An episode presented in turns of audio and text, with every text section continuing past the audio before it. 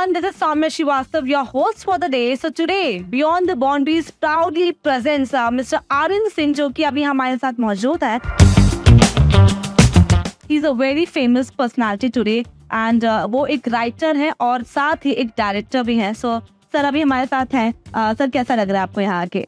बहुत बढ़िया pleasure is mine thank you so much for inviting me तो अभी आ, हम ये शो स्टार्ट करने से पहले मैं आपको और हमारे सभी जो ऑडियंस है ये जो शो देख रहे हैं उन सबको बियॉन्ड द बाउंड्रीज के बारे में थोड़ा डिटेल्स देना चाहूँगी beyond the boundaries the power talk show ये ऐसा टॉक शो है जहाँ पे हम गेस्ट इनवाइट करते हैं वेदर डे पॉलिटिशियंस या आर्टिस्ट एक्टर्स डायरेक्टर्स और एनीवन यहाँ पे गेस्ट आते हैं और अपने एक्सपीरियंसेस को हमारे व्यूवर्स के साथ साझा करते हैं ताकि एक आइडिया मिल सके लाइफ को कैसे फेस करना है about everything very interesting media को मैं इस बात की बधाई दे ठीक है सर तो इसी के साथ जो है हम अपना कन्वर्सेशन स्टार्ट कर। सबसे पहला सवाल आ, मैं आपसे आप ही के बारे में पूछना चाहूँगी आपके करियर का स्टार्टिंग कैसे हुआ था? मैंने इंस्टीट्यूट ज्वाइन किया।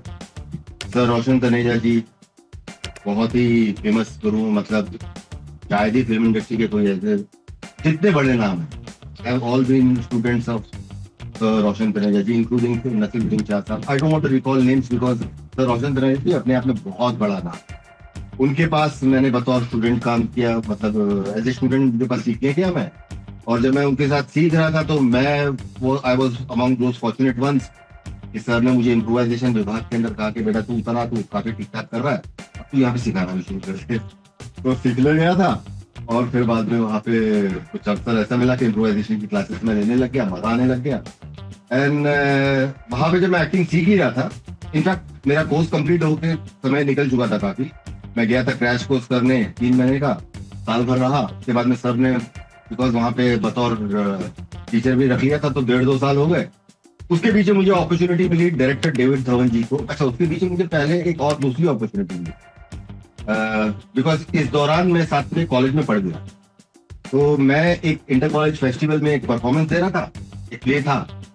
तो नादिरा बब्बर जी हमारी थिएटर पर्सनैलिटी है रिनाउंड है वो देख रही थी। उन्होंने मुझे कह दिया कि if you want to join my actor एक ग्रुप तुम आप ज्वाइन कर लो। मैं गया वहाँ पे। लेकिन उसी तरह मुझे एक और मतलब अपॉर्चुनिटी मिल गई। मुझे अपॉर्चुनिटी से काफ़ी मिलती रही जमाने में, और बहुत फास्ट फास्ट मिली। डायरेक्टर डेविड धवन जी के यहाँ पे बतौर असिस्टेंट मैंने नौ, दस, बारह पिछले उनके साथ बतौर असिस्टेंट वहाँ पे काम किया। तो वो जो था, वो बहुत ही एनरिचिंग एक्सपीरियंस बिकॉज़ आप थियोरेटिकली कितना पढ़ लें, आप कितना अध्ययन कर लें। लेकिन जो आप जब ग्राउंड पे उतर और जब ग्राउंड के ऊपर आप जब दिग्गज लोगों को देखते हो। बिकॉज़ मैं, मैंने जब उनको ज्वाइन किया था तो मुझे याद है, मेरी पहली फ़िल्म उनके साथ थी आपने तो नाइनटी थ्री में ब्लॉकबस्टर फ़िल्म तो it was one of the biggest film box office hits in India तो Govinda ji double role Raj Babbar ji double role Adar Khan ji double role मतलब I was I got an opportunity to see the work of all these legends तो मैंने जैसे कि कहा कि एक होता है कि आप थियोरिटिकली सीखते हैं और दूसरा होता है जब प्रैक्टिकली आप ग्राउंड पे उतर तो जब उनको ग्राउंड पे इन सब लोग लेजेंड्स लोगों को परफॉर्म करते हुए देखा और खासतौर से डेविड साहब का जो जो काम करने का जो तरीका जो था, उनका जो तरीका था, कमाल का था, वो क्या करते थे? सीन्स को लिखा हुआ तो आता ही था, लेकिन वो वहाँ पे बनाते थे। मतलब सारे आर्टिस्ट लोगों के बीच में सबको उनको लाइन दे दी जाती थी और उसके बाद वो इम्प्रोवाइज होता तो वहाँ पे सीन एक्चुअली बनते थे। वो बेसिकली एडिटर थे तो उनको पता था कहाँ काटना है। बाकी वो उड़ान के लिए विंग्स दे देते थे और उनको पता था कि एक पता हो तो मैं वहाँ पे बतौर असिस्टेंट काम किया उनके साथ में। बतौर असिस्टेंट काफ़ी एक अच्छा खासा नॉलेज मिल गई थी। उसी बीच में एक पिक्चर मिल गई एज एन एक्टर तो वो कुछ दिन बतौर, कुछ फ़िल्म बतौर एज एन एक्टर की जब थिएटर थिएटर किया हुआ था सीरियस मिल गए। कुछ सीरियल में बतौर एक्टर काम किया। वहाँ पे कुछ इतने कॉमेडी शो था, राजू पारसेकर जी मेरे मित्र हैं और वो उसके शो के डायरेक्टर थे, सब टीवी का शो था। कॉमेडी शो था। तो कॉमेडी में जैसा कि कहते हैं कि राइटिंग तो इम्पोर्टेंट होती है, लेकिन उसके साथ में एक्टर का भी बहुत ज़्यादा योगदान होता है। Comedy is basically writer and actor का योगदान दोनों का मिलकर के बनता है। तो उसमें इम्प्रोवाइजेशन में बहुत कर रहा और इम्प्रोवाइजेशन लकीली मेरे डायरेक्टर को, मेरे प्रोड्यूसर्स को इनको पसंद आने लगी। तो उन्होंने देखा यार तू इतने इम्प्रोवाइजेशन कर रहा है काम कर तू अगला एपिसोड तो नेक्स्ट एपिसोड लिखा वो एपिसोड की टीआरपी ऊपर थी तो एक और एपिसोड दे दिया उसकी टीआरपी उससे ऊपर गई तो एक और एपिसोड दे दिया। Ended up writing so many show so many episode that उसके बाद में राइटिंग एक्टिंग डायरेक्शन फिर डायरेक्शन तो डेडू सर के पास सीखा ही हुआ था।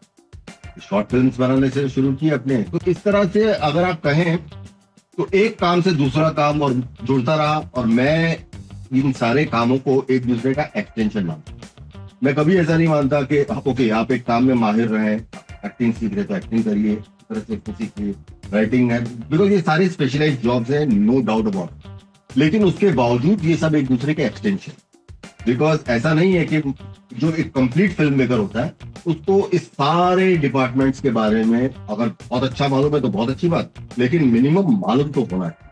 तो ऐसी कुछ शुरुआत मेरी गई जी बिल्कुल सर मतलब मानना पड़ेगा। लिखते लिखते टोटल को रात सौ पचास ही एपिसोड हमने लिख डाले कई एपिसोड लिखे कई सीरियल लिखे फ़िल्म लिखी। ईश्वर की कृपा से मेरी एक फ़िल्म राष्ट्रपति भवन में दिखाई गई जो कि बहुत कंट्रोवर्शियल फ़िल्म थी गेम ऑफ़ अयोध्या बाबरी मस्जिद का जो डेमोलिशन हुआ था, उस दौर की फ़िल्म थी मतलब यूँ कहिए कि तलवार की धार पे चलना था वो। एक गलत शब्द और आप सूली पे चढ़, बेटा तू चढ़ जा चढ़ जा सूली पे, वो वाला थी तो उसमें बहुत रिसर्च की और देश लिब्रान कमीशन के ऊपर लिखा था और मेरा कोई पक्ष नहीं, कोई एजेंडा नहीं। तो वो मेरे सबसे फेवर में बिकॉज़ मैं ऑनेस्टली बताना चाह रहा था I wrote that film as an Indian तो इसलिए मेरा कोई एजेंडा नहीं था और मैं कोई तरफ़ पक्ष नहीं ले रहा था, मैं सिर्फ़ इंडिया का पक्ष नहीं ले रहा था। लिखते वक्त ही मालूम था कि ये फ़िल्म जो है सेंसर में प्रॉब्लम होगा। कैलाश निरानी जी को पढ़े हैं फैमिली में। मतलब आखिरी फ़िल्म जैसे मैंने आपको कहा तो आखिरी फ़िल्म के प्रोड्यूसर कैलाश निरानी थे, जिसमें मैंने बतौर असिस्टेंट पहली फ़िल्म की थी। वो उस समय सेंसर बोर्ड के अध्यक्ष थे। उन्होंने बोला, बेटा, ये मिशन नहीं पास हो सकती भूल जा। तो मैंने बोला एक्सपेक्ट में जाना पड़ेगा मुझे पहले से पता था कि वहाँ जाना पड़ेगा। वो बोले तेरा वेल इंटेंशन राइट है थॉट राइट है लेकिन इट कैन कॉज प्रॉब्लम तो पिक्चर सेंसर में पास नहीं है लेकिन फाइनली एक्सपेक्ट से पास हो गई और मुश्किल से दो या तीन कट थी और पिक्चर पास हुई। राष्ट्रपति भवन में दिखाई देगी तो I am very happy about that sir एक सवाल आ रहा है मन में आ, ये जो फ़िल्म है द गेम ऑफ़ अयोध्या हर जगह से रिजेक्शन मिलने के बाद खुद में तब भी कॉन्फिडेंस रखना कि ये फ़िल्म जाएगी रिलीज़ होगी। कहाँ से आया इतना कॉन्फिडेंस कन्विक्शन क्या होता है कि जब आप झूठ बोलते हो तो आपको बहुत तैयारियाँ होती यहाँ से कैसे बचूँगा वहाँ से कैसे बचूँगा ये कैसे बोलूँगा वो कैसे बोलूँगा? जब आप सच बोलते हो तो आपका सच जो होता है वो आ, हर परिस्थिति में सच सच ही होता है।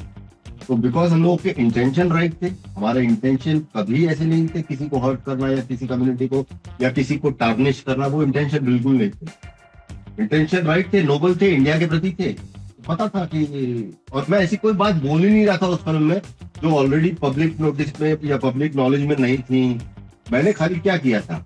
एक ऐसी कहानी जो कि आज देखिए हो रहा है आज घट रहा है। उस पिक्चर की मूल कहानी क्या थी? उस पिक्चर की मूल कहानी ये थी जो दुखद है ऐसा होना नहीं चाहिए। लेकिन एक जर्नलिस्ट है, फ़िल्म का हीरो जो है वो जर्नलिस्ट है। और उससे एक गलत इंफॉर्मेशन चले जाती है।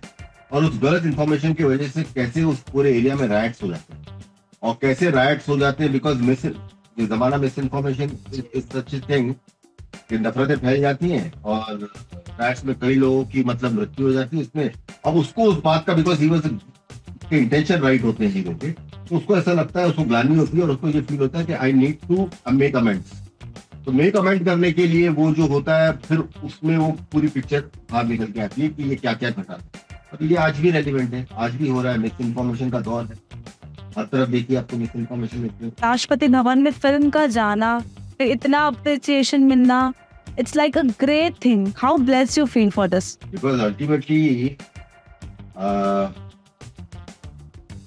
theatres तो होती है सिनेमा हॉल तो होती है, जहाँ पे दर्शाई जाए लेकिन अगर राष्ट्रपति भवन में, इससे ये एक सर्टिफिकेट आ गया कि हम भी में वेल नहीं और इंटेंशन कहीं गलत जी। सर, अभी ओटीटी का जमाना बहुत ही तेज़ी से, बहुत रैपिडली ओटीटी ग्रोथ कर रहा है। हमारा ये जो कंपनी है फाइजर मीडिया जिनकी फाउंडर है नेहा मैम और उन्होंने भी बहुत ही खूबसूरती से पिछले डेढ़ महीने से एपिसोड्स वगैरह you know this initiative beyond the boundaries का स्टार्ट किया।